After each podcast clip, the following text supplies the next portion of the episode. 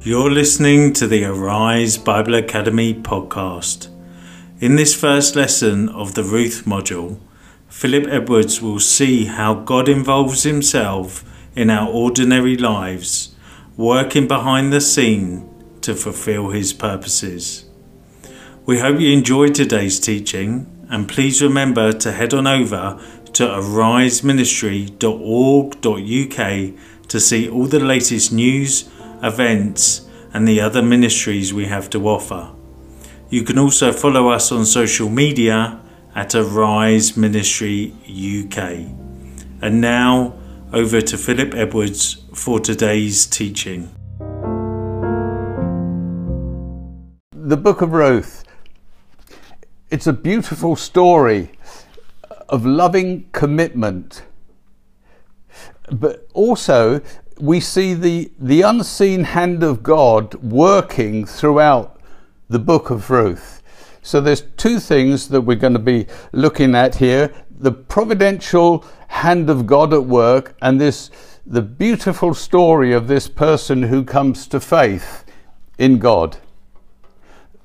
It was in the lockdown last year, I think it was about March time, where we weren't allowed to do a fat lot. And I thought, I need to get myself a project to hold myself together here. So I thought one thing I could do, I could read through the Bible in two months.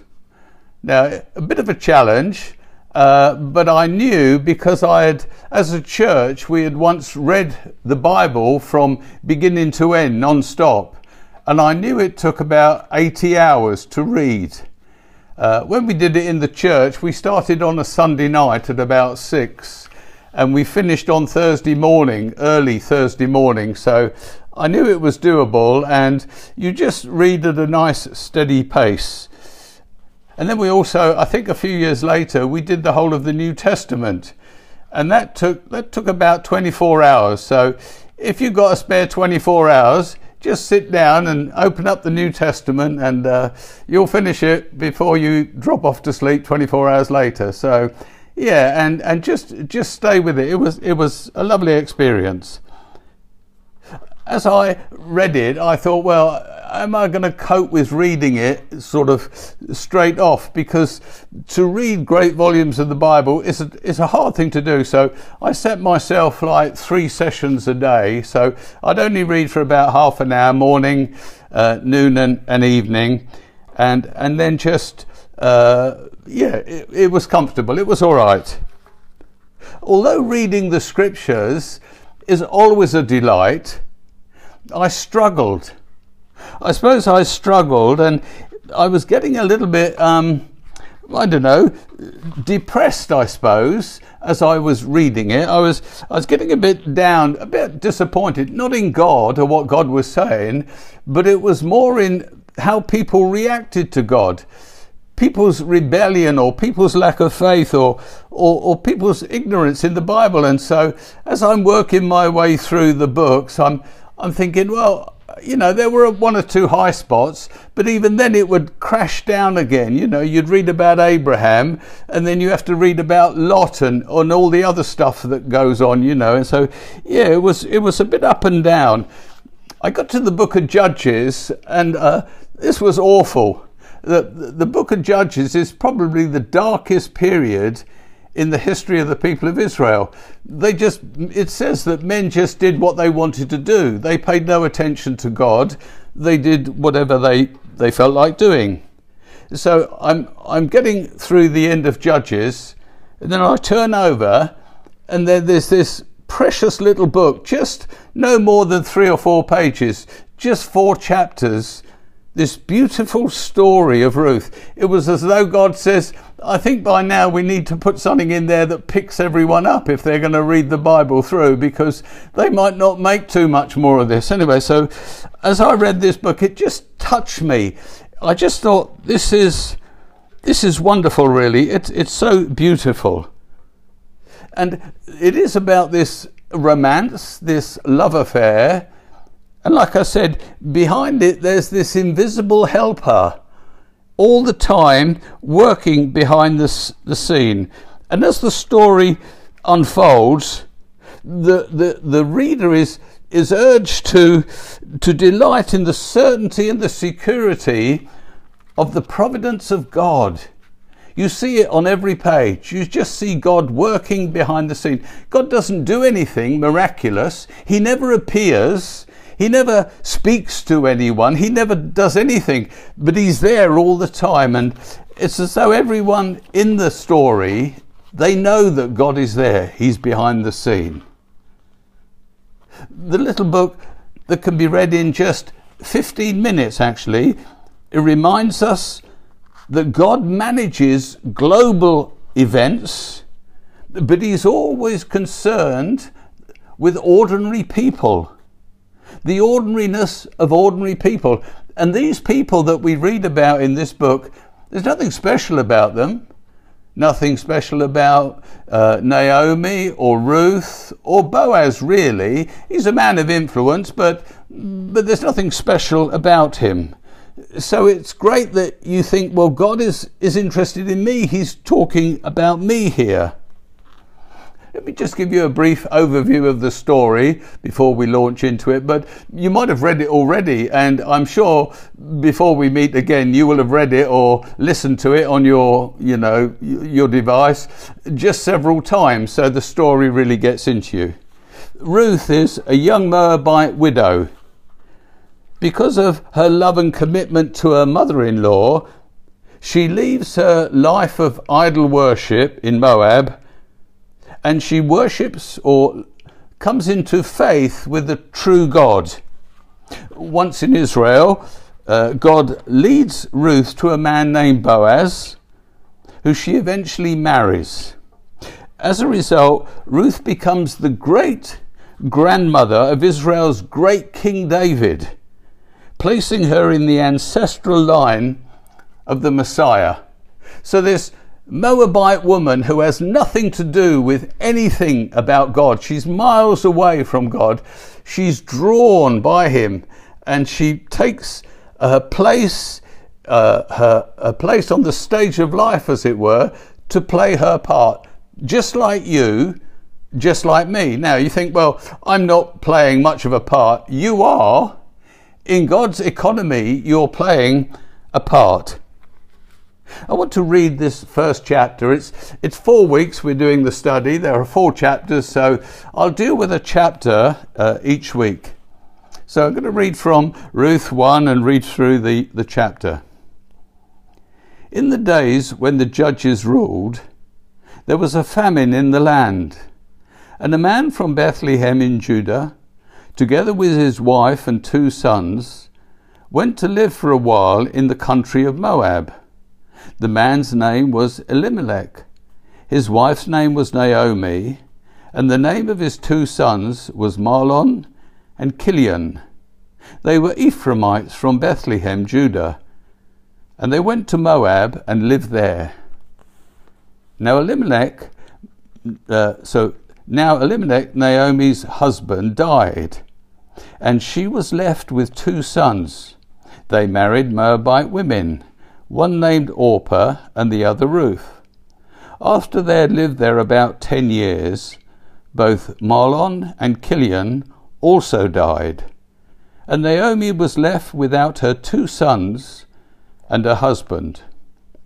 When she heard in Moab that the Lord had come to the aid of his people by providing food for them, Naomi and her daughters in law prepared to return home from there.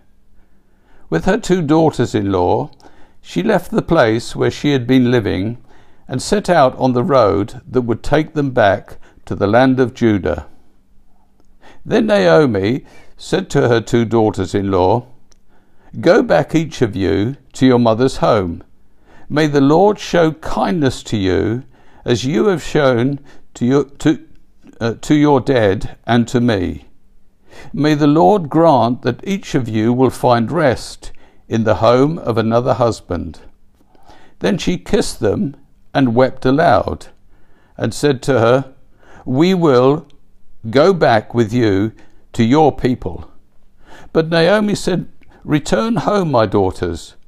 Why would you come with me? Am I going to have any more sons who would become your husbands Return home, my daughters. I am too old to have another husband. Even if, even if I uh, thought there was still hope for me, even if I had a husband tonight and then gave birth to sons, would you wait until they grew up?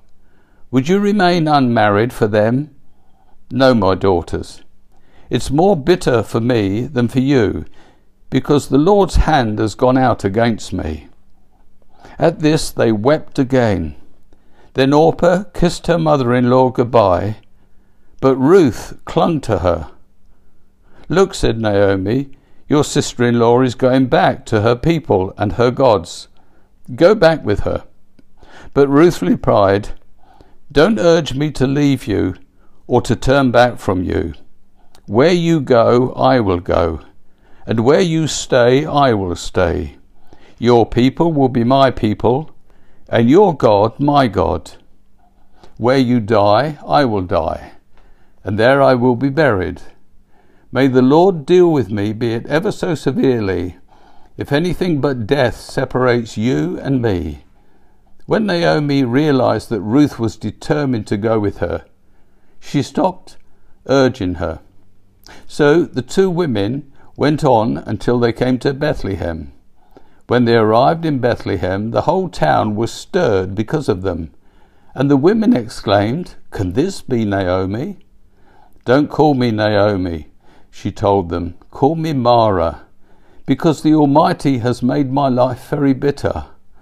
I went away full, but the Lord has brought me back empty. Why call me Naomi? The Lord has afflicted me. The Almighty has brought misfortune upon me.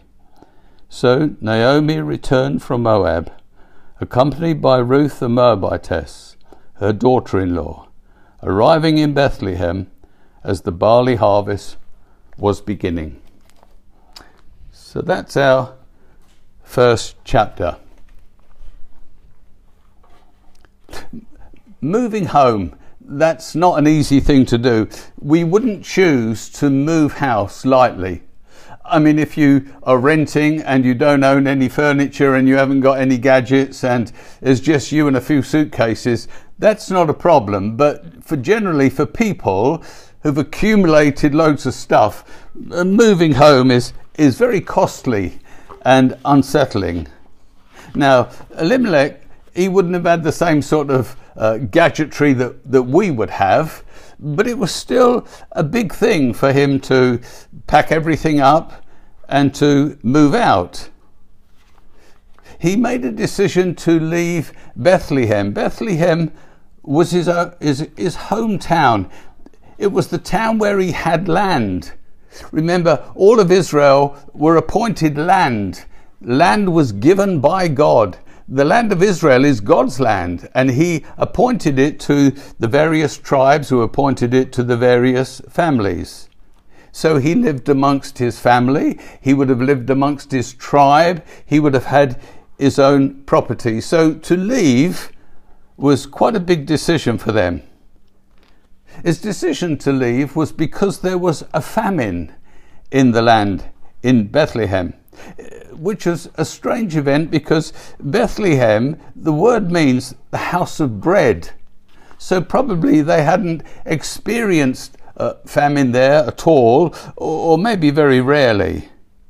But because of the famine, Elimelech decides that he and his family should go and live in another country where there wasn't a family, uh, a famine, sorry. And so he becomes a resident in the nation of Moab.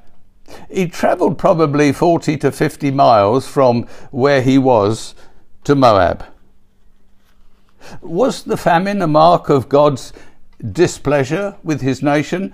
This was written, this story, probably in the time of the judges. And I said it was the darkest period in the history of Israel. And we know that God, because he was a covenant God, he would sometime punish the people because of their disobedience. Remember, the covenant said, if you do this, I'll do that. If you honour me, I'll honour you and I'll look after you and I'll care for you. But as they were turning away from God, often God would send an enemy upon them, or he would just send famine or drought, and so uh, they would suffer in that way. Well, we don't know if this was the case because uh, we're not told. There's quite a lot of things we're not told, so we sort of got to make some guesses. We're not even told who wrote this book. We don't know the author. Some suggest it might be uh, Samuel, but we don't know that. Other Bethlehemites stayed. They didn't all desert the community, some of them stayed through. If Elimelech's journey to save the lives of his family was the reason for him going, well, his goal was definitely not achieved. The three men of the family, that uh, as they died, we read there, the three men dying left Naomi a widow, isolated in a foreign country. So that's quite distressing. To be a widow in Israel was quite distressing because there was no way of being supported. The family should have supported you, or your society should have, but many times because of the evilness in people's hearts, or they're just not caring for people, widows weren't looked after too well. But to, to be an isolated widow in a foreign land was even more distressing. The history between Israel and their neighbour in Moab, it wasn't good. Uh, maybe you remember that when the children of Israel uh, left Egypt, came out of slavery, they had to pass through the land of Moab. And so they, they sought permission and, and the people said, no, you, you can't come near our land. We don't want you. Well, there were about two million people, so I'm, I'm not, I'm not too upset that they said, no, we don't want you tramping through our land. Um, you know, they thought they'd probably just take everything, eat everything. Uh, and so they were saying no to God. Anyway, that was, that was marked in scripture. So that was a bad mark against Moab. And then we know that um, during the period of the judges, a king of Moab, his name was Eglon, he invaded Israel and he put the, the people of Israel, he pressed them into servitude for about 18 years until God delivered them. So, why Elimelech went to went to Moab, hmm, I don't really know. He couldn't have worshipped God there. There was no worship of God there, although it was a neighbouring country. It, it didn't exist, and, and they weren't too friendly to them. We must ask ourselves the question: Did he lack faith in God? Why didn't he just stay put? And, and believe that in Israel that God would eventually provide and, and turn things around. If this was a foolish move, then the rest of the book of Ruth amply demonstrates to us that God's gracious providence is not bound up in man's foolishness. We're free, you know, to make choices. Sometimes we make foolish ones. But God doesn't hold that against us.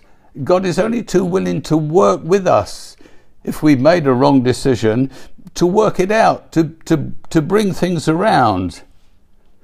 Maybe Elimelech wasn't prepared to move or change in his attitude.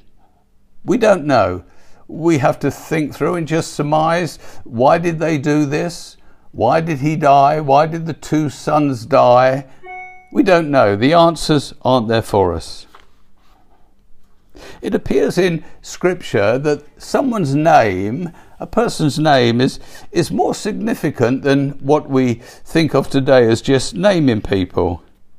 To the Hebrew, his way of thinking is to, to know a person's name is to know his character, to know something about him. Supremely, God tells us his name.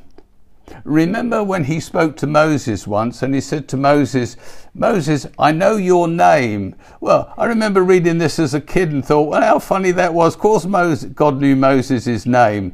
Of course, it doesn't mean he knew his name. He says, He's saying, I know your character, Moses. I know I can trust you. And so the, the whole idea of knowing someone's name is you know their character. We looked at this quite a lot in our last uh, module, where we looked at the names of God. Remember, Jehovah Jireh and Jehovah Rohi is our shepherd and our provider. He's he's one in, who's with us in battle. Jehovah Nissi is is the God who heals us. As God reveals His name, He's revealing to us His character. So it's who God reveals His name to. Not necessarily we read it in the Bible, but God reveals himself. God says, God might speak to you and say, My name's Jehovah Jireh. And you go, Oh, that's great. But God is, is wanting to say, Listen, I, I want you to believe in my character. This is my name, and this is what I will do for you. So, the Lord, we've looked at this before, it means Jehovah. It's God's personal name. It's the name that God gives himself when he's talking about the covenant he wants with his people. A God who is bound by covenant.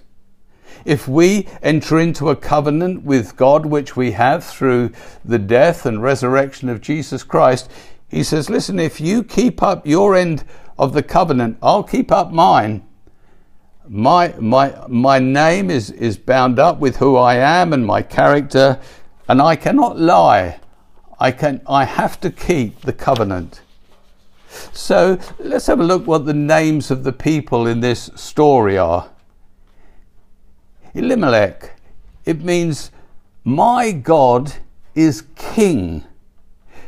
Now should such a name not express faith in the confidence in God if his name, which it means my God is king, he wasn't living up to his own name. He was sorting things out for himself. He wasn't let wasn't letting God be sovereign in his life. He made the decision to take his family and go to this foreign land.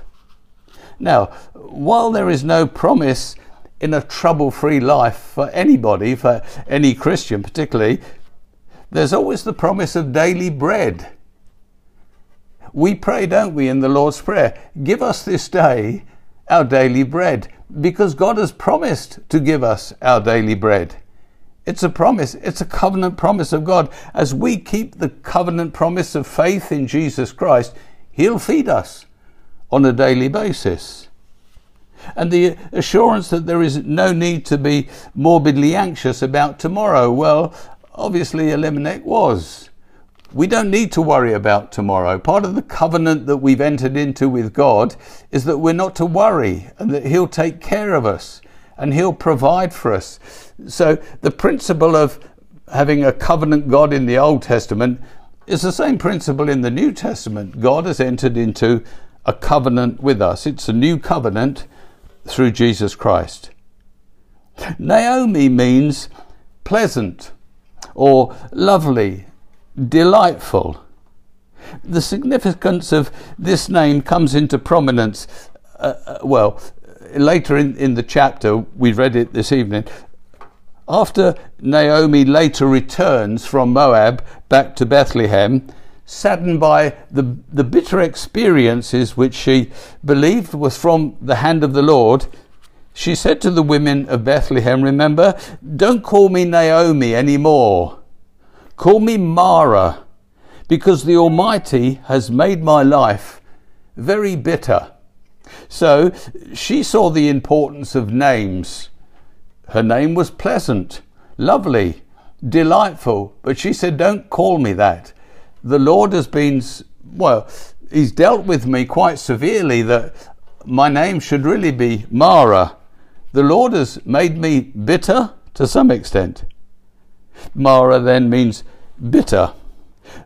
Now, the names of the two sons, I found this a little bit disconcerting. One was uh, uh, Mahlon. It's linked with the root meaning of to be sick. Hmm. I don't know why you'd called your son Mahlon if the root meaning of the word is to be sick, but there we are. Perhaps God had something to do with this, and perhaps this has something to do with why he died quite a young man. The other son's name was Chilion, and this is no better.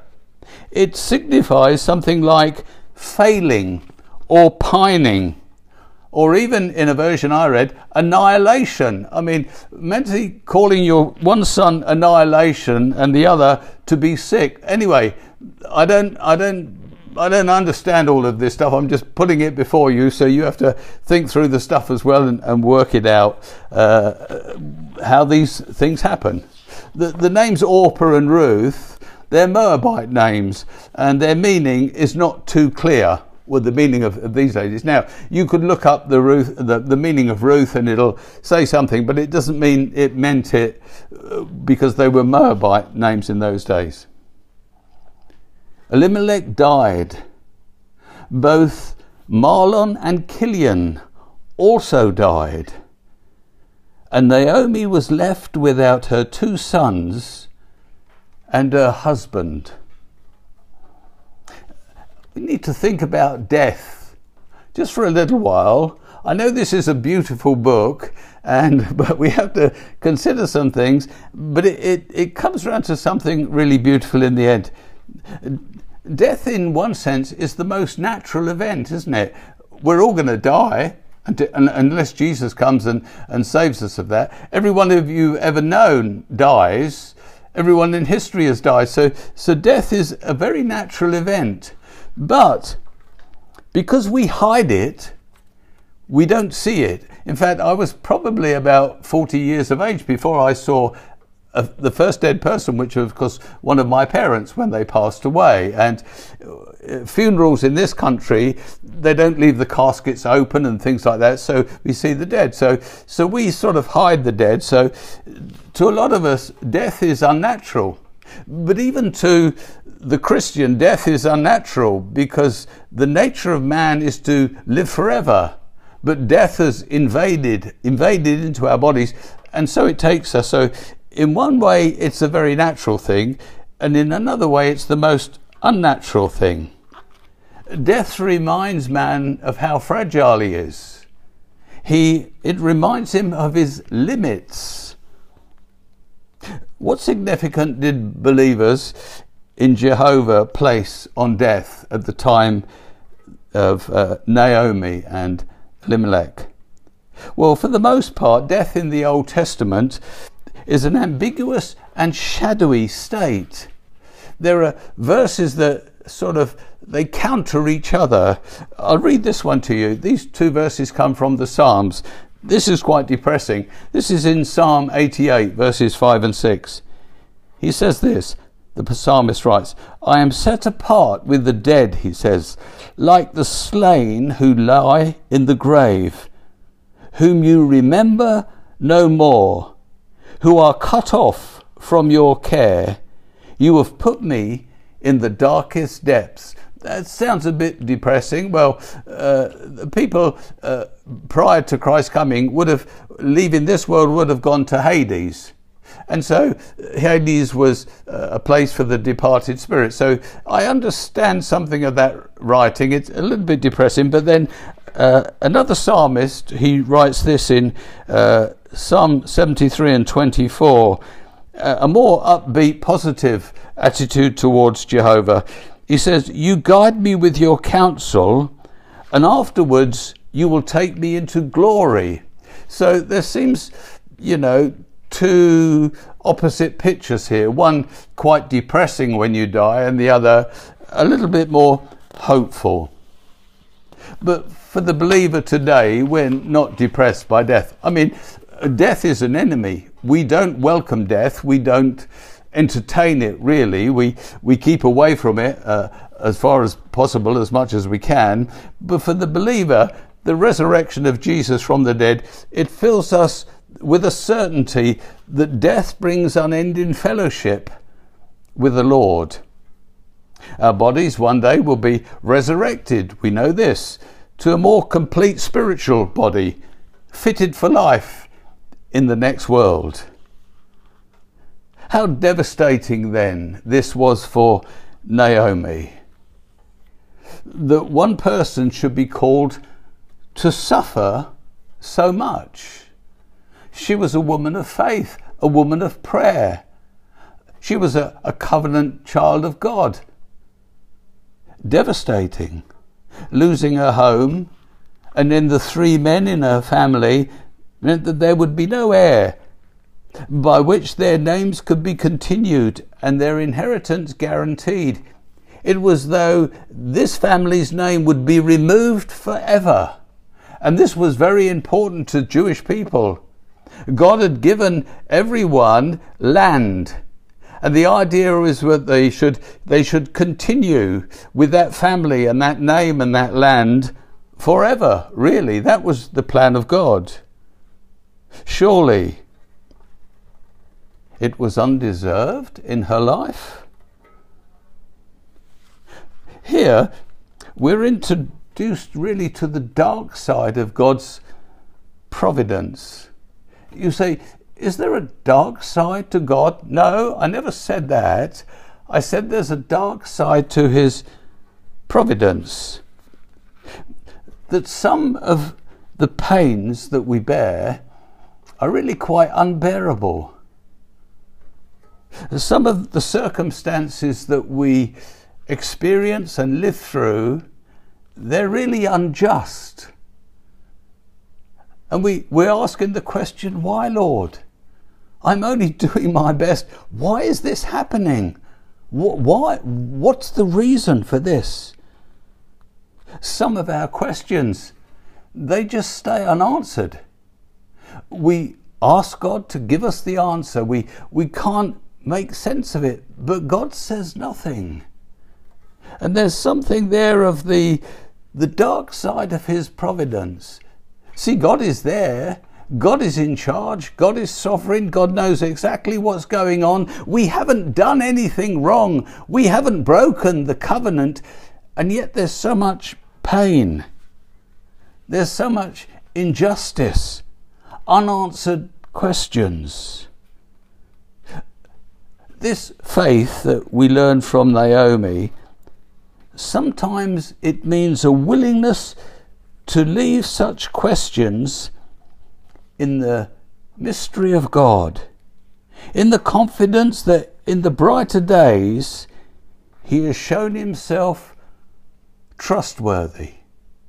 We have many stories or testimonies of the trustworthiness of God but then we could bring up stories where you go, I think God let me down. God didn't do what I expected him to do. It didn't work out the way I thought it would. And he's never given me a reason for it. Where do we go in such hard times? See, we're looking at Naomi. This whole chapter is about Naomi. We haven't really examined anything about Ruth yet. It's all about her. It's about her and her tremendous faith when everything is, is so dark, so difficult for her. Faith will sometimes mean leaving unanswered difficulties in the hand of God. Faith, you just do that. I don't understand, you say, but I trust God. I know what it looks like, but I know God loves me and I trust Him. That's part of faith. That's a part of faith that we all must learn. Such faith will be strengthening or can be strengthened by keeping in front of our minds the ways that God has helped us in the past Remember that song? Uh, we don't sing it now. Uh, well, there's lots of songs we don't sing now, and I'm quite pleased that we've moved on from some of these songs. But you know that uh, a ditty really. Count your blessings. Remember that one? Count your blessings. Count your blessings and name them. Well, wh- why would you want to count your blessings? Well, I'll tell you why. If your life was always in blessing, you wouldn't have to count them, would you? Because what would be the point of counting them? Because here comes another blessing, another blessing, another blessing. But the idea of counting your blessings is you're not being blessed. That something's happening in your life, and if you're not careful, you're going to turn against God or turn away from Him. So he, he's saying, Count your blessings. Count them from the past. Rem- remember the things that God did before. So when it's not working out quite like you want it to, remember those things from the past. Israel were good at that, weren't they? They were going constantly on about when God delivered them from Egypt and when they and all, all the wonderful things He did for them. That's why they had all the feasts. It was a time of looking back. It didn't matter how bad it got, they would look back and remind themselves of the blessings that God had brought in their life. Part of the spirituality of men and women of faith in Naomi's day was to meditate on the great acts of God in the past. We can learn from them how to keep faith alive then in the dark times. When it's not all working out, then remember the faithfulness of God. Remember those blessings that God did bring in your life. Naomi hears some news. It filters through to her. The Lord has come to the aid of his people. This is what it says.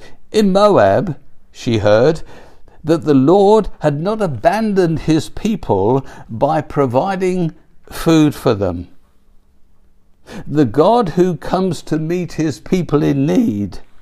He is the God who sets his people free. They had been experiencing a famine now for a number of years. She was at least 10 years in Moab, if not longer. And news has only come now that the famine has been lifted. So that famine lasted maybe 10 to 15 years or longer, a long period of famine. The author is anxious that the character of the Lord will dominate the narrative. It is as if he wants his readers to place the details of his story's pains and joys within the context of the God whose character is to deliver. The report that Naomi receives was not that the weather had broken or there had been an upturn in the economy or that the threat of evasion had now passed. It is in the terms of the Lord's actions. The Lord has come to the aid of his people by providing food for them. See, their focus was on God all the time, on the providence of God. Yes, the famine, that was God. The relief from the famine was God. They saw nothing else. They just saw the Lord. Here is the central theme of the whole of Scripture, really. All of life is traced directly to the hand of God. We must see that as believers. The good things, the bad things, it's God. It's God working all the time in our lives. God loves us. He never lets us out of His sight. He's constantly working. Sometimes things are good and sometimes they're not so good. That what I call that, that dark side of the providence of God, working all things out in our lives for our good. She now then sets off with Ruth and Orpah to journey home. We see Ruth coming to faith. Ruth, Ruth comes to faith because of what she sees in Naomi. Real faith is always measured by its loving fruit. Real faith is always measured by its loving fruit. In Galatians 5 and 6, it says, The only thing that counts the only thing that counts is faith expressing itself through love. You perhaps need to think about that. What is faith expressing itself through love? When I am when I am exercising faith, Am I expressing it through love? If not, we say, well, is this godly faith? And Ruth, who comes to faith in God, she must have learned from Naomi the reality of faith. She had no other teacher. She worshipped Moabite gods. The only woman that she knew, the only the only person in, in covenant relationship with God was Naomi. So Naomi's life was a living testimony to Ruth. Ruth came to faith in God through Naomi's life. Sometimes, if you read the story, you think that Naomi is a bit bitter and twisted because of the hard things that happened to her. But I don't believe that's the case. I believe she lived a life of faith. Naomi is the main character of this chapter, and she will remain so until the end of this chapter, and then we move on to other characters. But we see her unshakable faith. Naomi's loving concern for her daughters in law is first expressed in prayer. Now, as you read through this chapter, verse 8, it doesn't seem like it's a prayer, really. It seems like it's a statement, something she's saying, but really it's a prayer. Let me read it to you again. Ruth 1 and verse 8.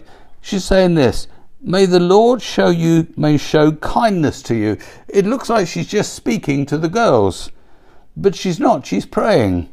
May the Lord show kindness to you as you've shown to your dead and to me. May the Lord grant that each of you will find rest in the home of another husband. I've said this book is about the providence of God. I want to look at prayer. Uh, how does prayer fit in with the providence of God? I think to some extent it's the flip side of providence. Prayer is the flip side of providence. See, it, if you go overboard on the providence and the sovereignty of God, you end up not praying at all. Because you say, well, God's going to do what God's going to do. Uh, what's the point of me saying or doing anything? Just let Him call it, and we'll have to put up with whatever He decides. That's the worst side of Calvinism if you ever get there, and I just hope you don't. Uh, but the idea that a sovereign God just does everything in spite of us. No, no. We're called to pray. And so prayer balances the whole thing up. I just want to list a few things that prayer is really, and you'll see the importance of it. Prayer is the acknowledgement of the fact that we believe that God is there. The very fact that you pray, it means you believe in the existence of God. If you didn't, you wouldn't pray. It also it proves that we believe that God cares. We believe that God rules and he provides. What would be the point in praying to a God who didn't care provide, or rule. And we believe, we believe it in such a way that we're ready to do something on the basis of that, which is speak to Him. We speak to Him. If you don't speak to Him, then you don't believe those things about God. We speak to Him because we believe He is there, watching and caring and wanting to intervene in our lives. Prayer is the activity by which we acknowledge we cannot be our own Lord. If you want to run your own life, then you won't pray. You won't pray. Why would you? You want to dictate the terms of your life, but praying is saying, Lord, I don't want the lordship of my life. I want you to be the Lord of my life. That's why I come to you. I bring everything to you because you are my Lord. I want you to intervene. I want you to talk. We acknowledge His Lordship when we pray. Prayer is a way of expressing our yes to the conviction that God is working His purposes out in nature, in mankind, and in history. That's why we pray, Your kingdom come, Your will be done. Lord, we believe that you're working everything out and we want your kingdom to be established in our lives and uh, in nature and in the world. We believe that. That's why we pray. We pray. Uh, it's a way of responding to his invitation to be a member of his covenant family. He says, Come and join the family. Come and be my son. Come and be my daughter. Come and be my co worker in the world. Come join the family. And so we pray, Our Father, which art in heaven. We come and join the family of God. That's why we pray. Prayer is also our response to God's invitation to share in fellowship with Him, to express our union with him. Jesus, remember, at uh, the Last Supper, he said, Listen, if you obey me, I and the Father will come and live with you. We will fellowship with you. We will commune with you. And so prayer is our expression of this, this fellowship, this union with God, this union with the Son. Also, prayer is taking our place in the government of this world. We looked at this with some detail in the previous module. When we speak to the mountain, when we speak to the situation, what we're doing, we're entering into a realm of government. We have been uh, appointed, as it were. Uh, uh, Christ has delegated authority to us, and we rule with Him in the world. Now, it doesn't mean we hold the reins Oh no, not for one minute God's going to give us the reins of anything. He's too wise for that. We'd get it in a right old mess. He holds firmly onto the rail, reins. But, but we see God inviting us into this government position with Him. We have a place to exercise authority in the world. God says, Come with me. And when you know what my will is, Start to exercise authority. Don't exercise authority outside my will. Learn of me. Learn what my will is. And then work with me. So, in His supreme omnipotence, the all powerfulness of God, in His supreme omniscience, the, the all knowing of God, God wills to share His rulership his sovereignty, His governorship. He's prepared to share it with us. And in prayer, we enter into that. When you pray and you walk with God, if your prayers aren't quite in line with Him, He rectifies them. He amends them that in time we pray the will of God. See, Jesus he knew the will of the Father. He knew it. He, he just knew all the time. He knew the will of the Father. So his prayers were always perfect. And his prayers were always answered. He would never have asked for anything that wasn't in the will and purpose of God. So he prayed perfect prayers that were always answered. I'm excited about that in John 17, where he says he prays that the church will be one. We're saying, I can't imagine what that looks like, Lord, but I'm looking forward to it because you prayed it and you prayed the perfect will of God. So, sometime before you return, we're going to see something fantastic happen in the church that's going to cause us to be one. As we learn to know God, our prayers will be more and more in line with the thinking of God, with His will, and so our prayers will always be answered. He tells us this in the Last Supper as well.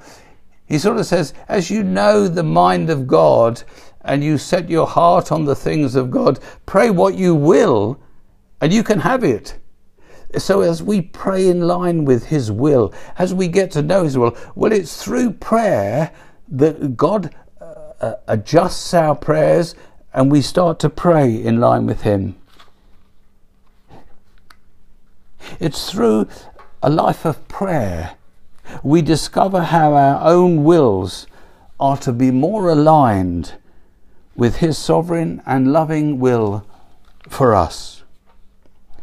Naomi's prayer We'll just, I just reiterate it again for you.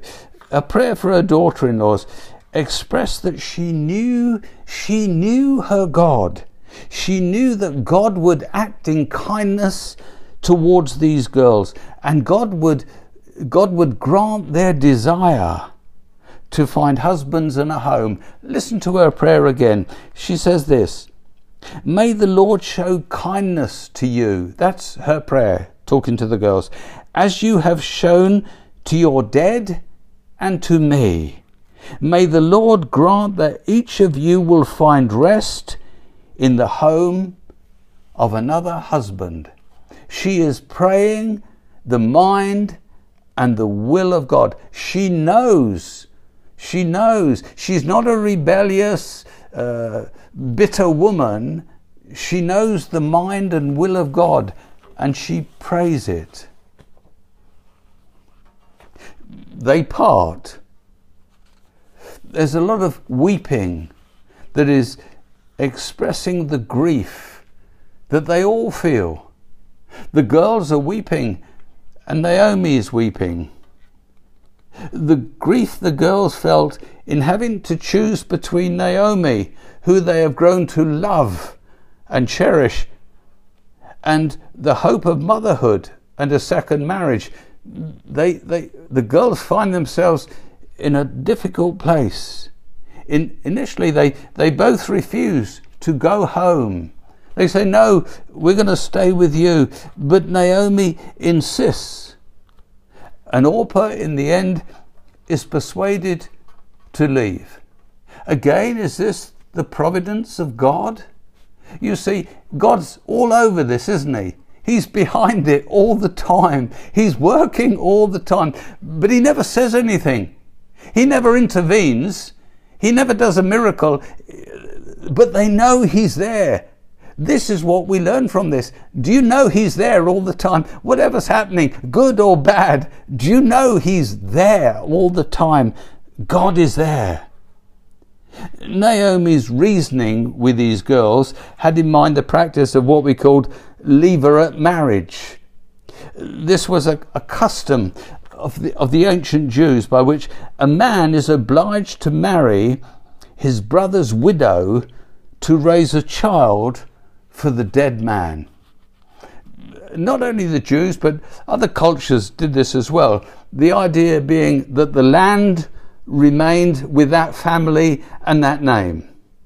So this is what she says to them about if I uh, if I could have children, which I can't probably, and uh, if they grew up, you know, all this time of waiting and that. We'll go into this in more detail later because we deal with the whole Levirate marriage thing. So Naomi stresses in this conversation how it's really impossible for them to stay and to find a husband and, and, and everything else. But we will see the situation is far from impossible. For in the providence of God and through the action of a kinsman redeemer, this is, this is a wonderful picture as well. We get onto this later as we study through the book. Through the actions of a kinsman redeemer, Ruth is to find a husband and also have a son. The grief is not only with the girls, but the grief is also with Naomi. She's being torn away from the girls. They'd struggled They'd struggled for years together in this, this strange land. Uh, they had struggled with the death of all their husbands. They'd struggled with it through difficult times. And this is what made them very close. You know, often it's through struggling that we build stronger relationships than through blessing.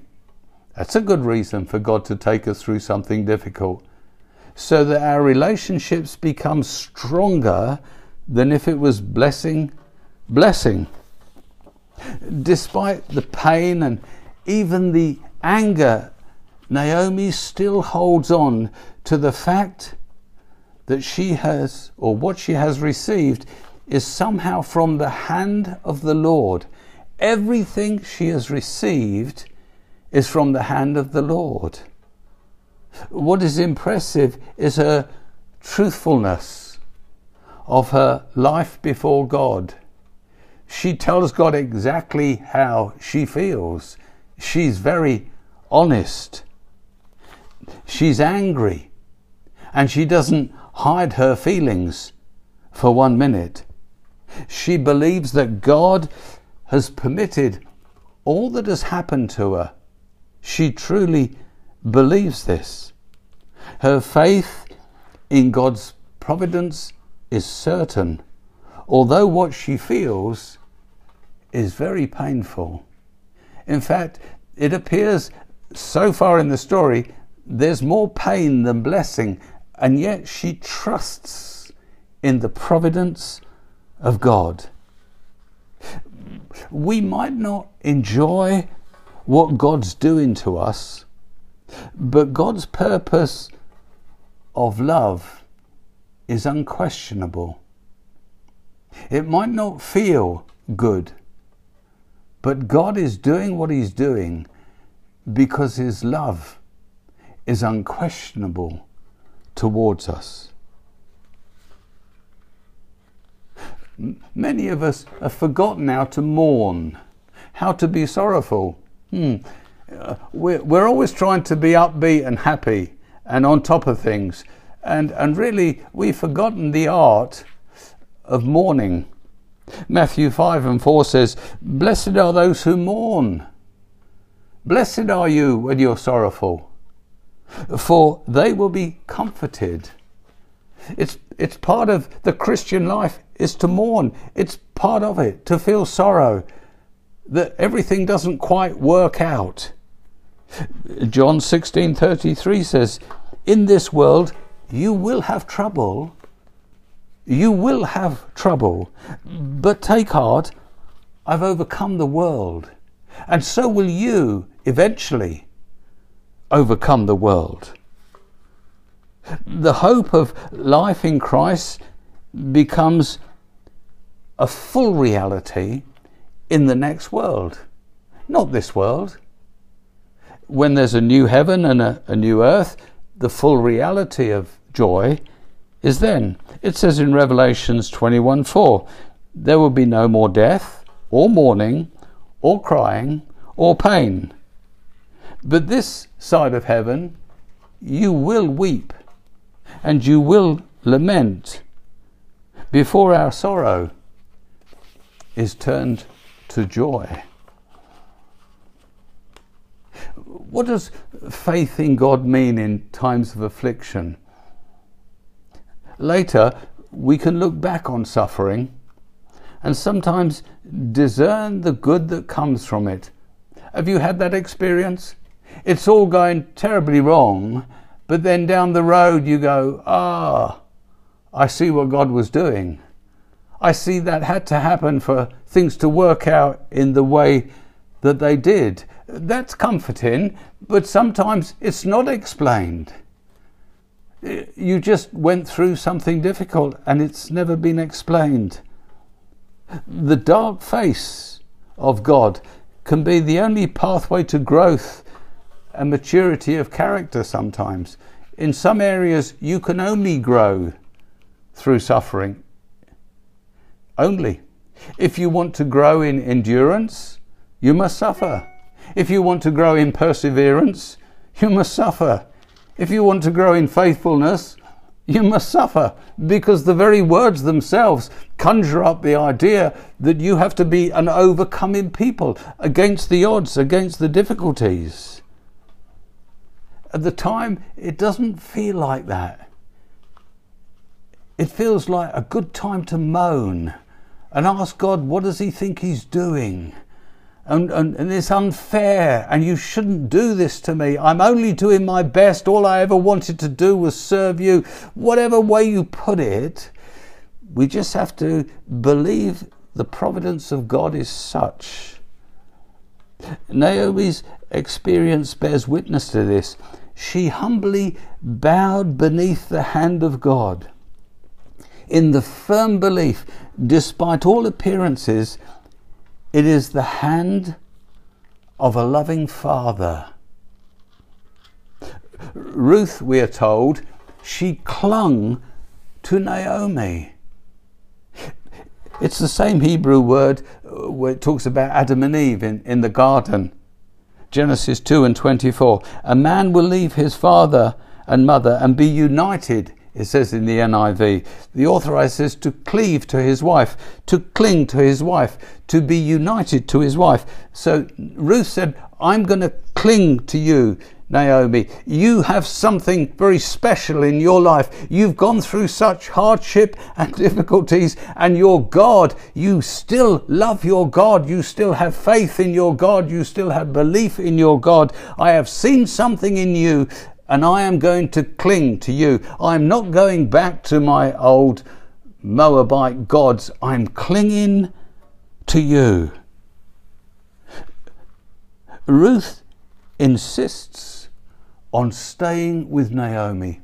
She insists. She is so strong that Naomi gives up trying to persuade her to go. And then she she says this classic and beautiful affirmation of faithfulness, of determination, and loving commitment. This is the verse of Ruth, the few verses. This is the central verse. This is so uplifting and building. It's Ruth 1 16 and 17. Listen what she says. She says, Where you go, I will go, and where you stay, I will stay.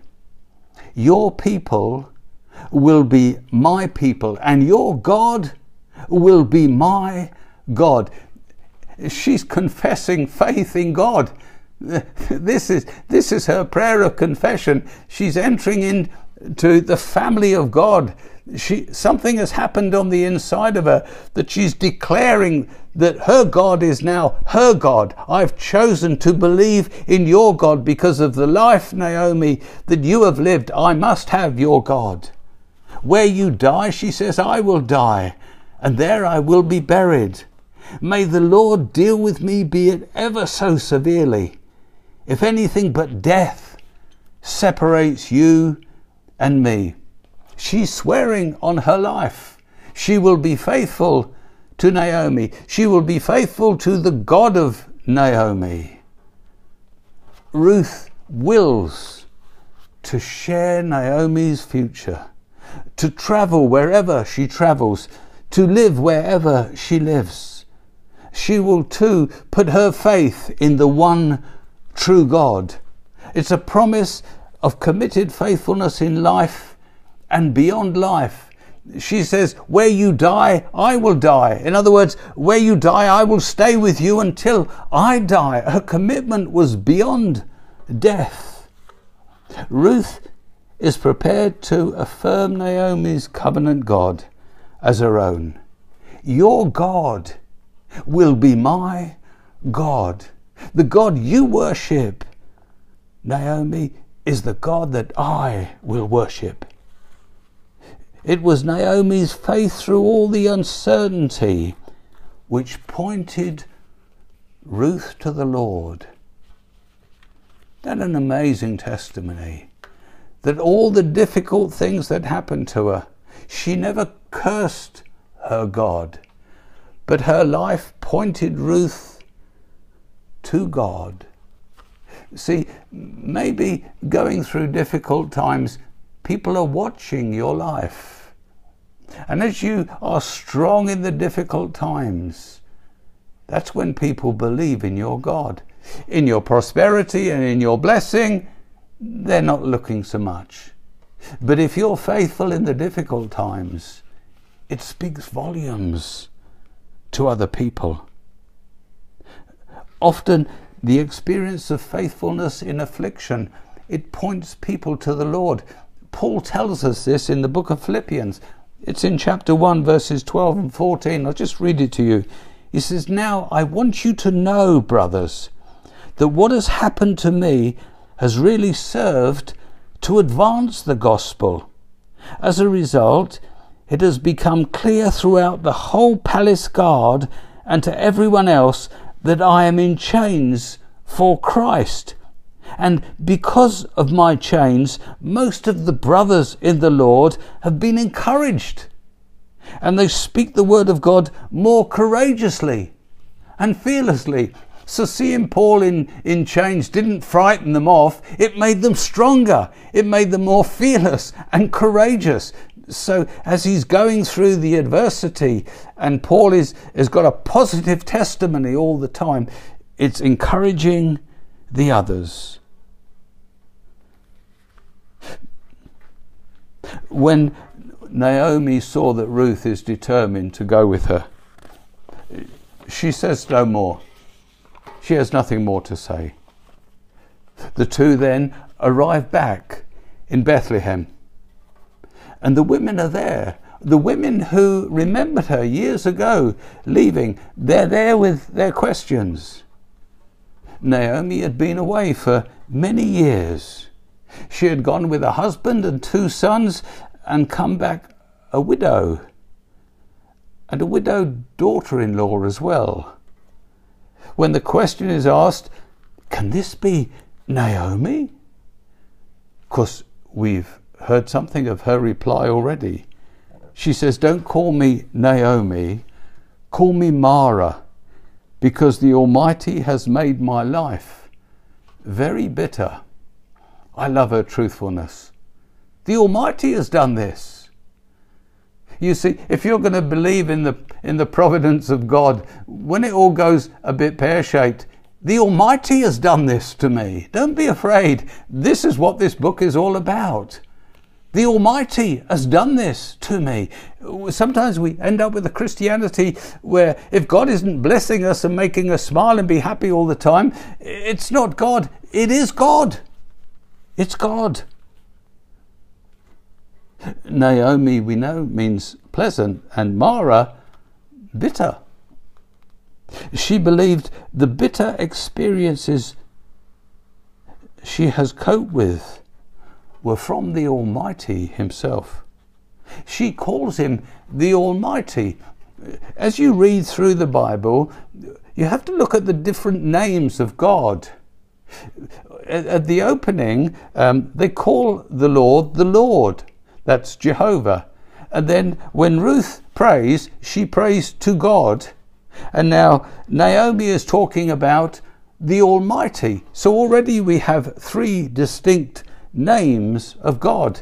And every time God is mentioned by something else apart from the Lord, it has significance. Another revelation describing God's character. The name means durability, solidity, trustworthiness. The Almighty is, is translated from the Hebrew word Shaddai, El Shaddai, the trustworthy one, the one who is a solid God. Is Naomi saying, You can see the bitterness I have experienced? You can see the famine that I lived through, the bereavement of my sons and my husband, the questioning that has gone on in my heart the partings, the ripping apart of relationships, the apparent hopelessness in life. But I know God is El Shaddai. He's the Almighty One. He's Almighty. He's trustworthy. She's saying, I can leave the explanation even the responsibility for this bitterness that I'm feeling with him. Naomi's, she's not blaming God, you see. It looks like it when we, we first read it. She's bitter towards God, but she's not. She wouldn't call him the Almighty. She acknowledges providential hand in her life, both in the, the pleasant and the unpleasant. It is the person who knows God as the Almighty, who can accept the apparent meaninglessness of earth's sufferings as part of God's providence and cope with it if placed in God's hands. Do you look around the world sometimes and just despair at what you see? But God is a providential God. God is sovereign. God is almighty. Somewhere in the purposes of God, all this makes sense. He hasn't lost control. He's, he hasn't lost his sovereignty. So, whether you're looking at the global picture or your own personal life, you're looking to El Shaddai, the Almighty God. Naomi knows the Almighty with whom she can leave her bitterness, and He is the same Almighty who has brought her home. There's an illustration that uh, a number of preachers use. Well, a number use it because it's a good illustration. It, it, it's the illustration of tapestry. So there's two sides uh, to tapestry. Not that I know anything about tapestry, you understand this, um, but there are two sides, and I've seen Daphne do stuff, not quite tapestry, but similar. And one side is a beautiful picture, and the other side is a mess, isn't it? It's like tangled bits and knotted bits and, and bits, bits and bits. And if you, your life, your life is the back. You understand? It's the back. You look at it and you go, this is a complete mess there's all loose ends and tangled bits and knotted bits and but of course what God does he turns it and you see this beautiful picture of who you are that was necessary to get that that mess on the back was part of making you who you are God would have loved it all to be pleasant and nice, but it wasn't possible to make you who He wants you to be like that. It's not possible. But it is in Christ's own person that the fullest revelation of this truth becomes clear. In the life of Christ, what do we see? we see backstabbing and we see people trying to kill him and we see things just awful in his life just a mess a mess terrible terrible and of course we look on the other side and we see the beauty of Christ with no blemishes and yet his life terrible things are going on in his life the New Testament discloses him as God's suffering servant. You said, I want to follow Jesus. You wanted to follow the suffering servant. So you wanted to be a suffering servant too, I presume. And so the back side of the tapestry is the suffering, but the front side is the beauty of what God is producing. As the Lamb on God on whom the sins and pains of the world are laid.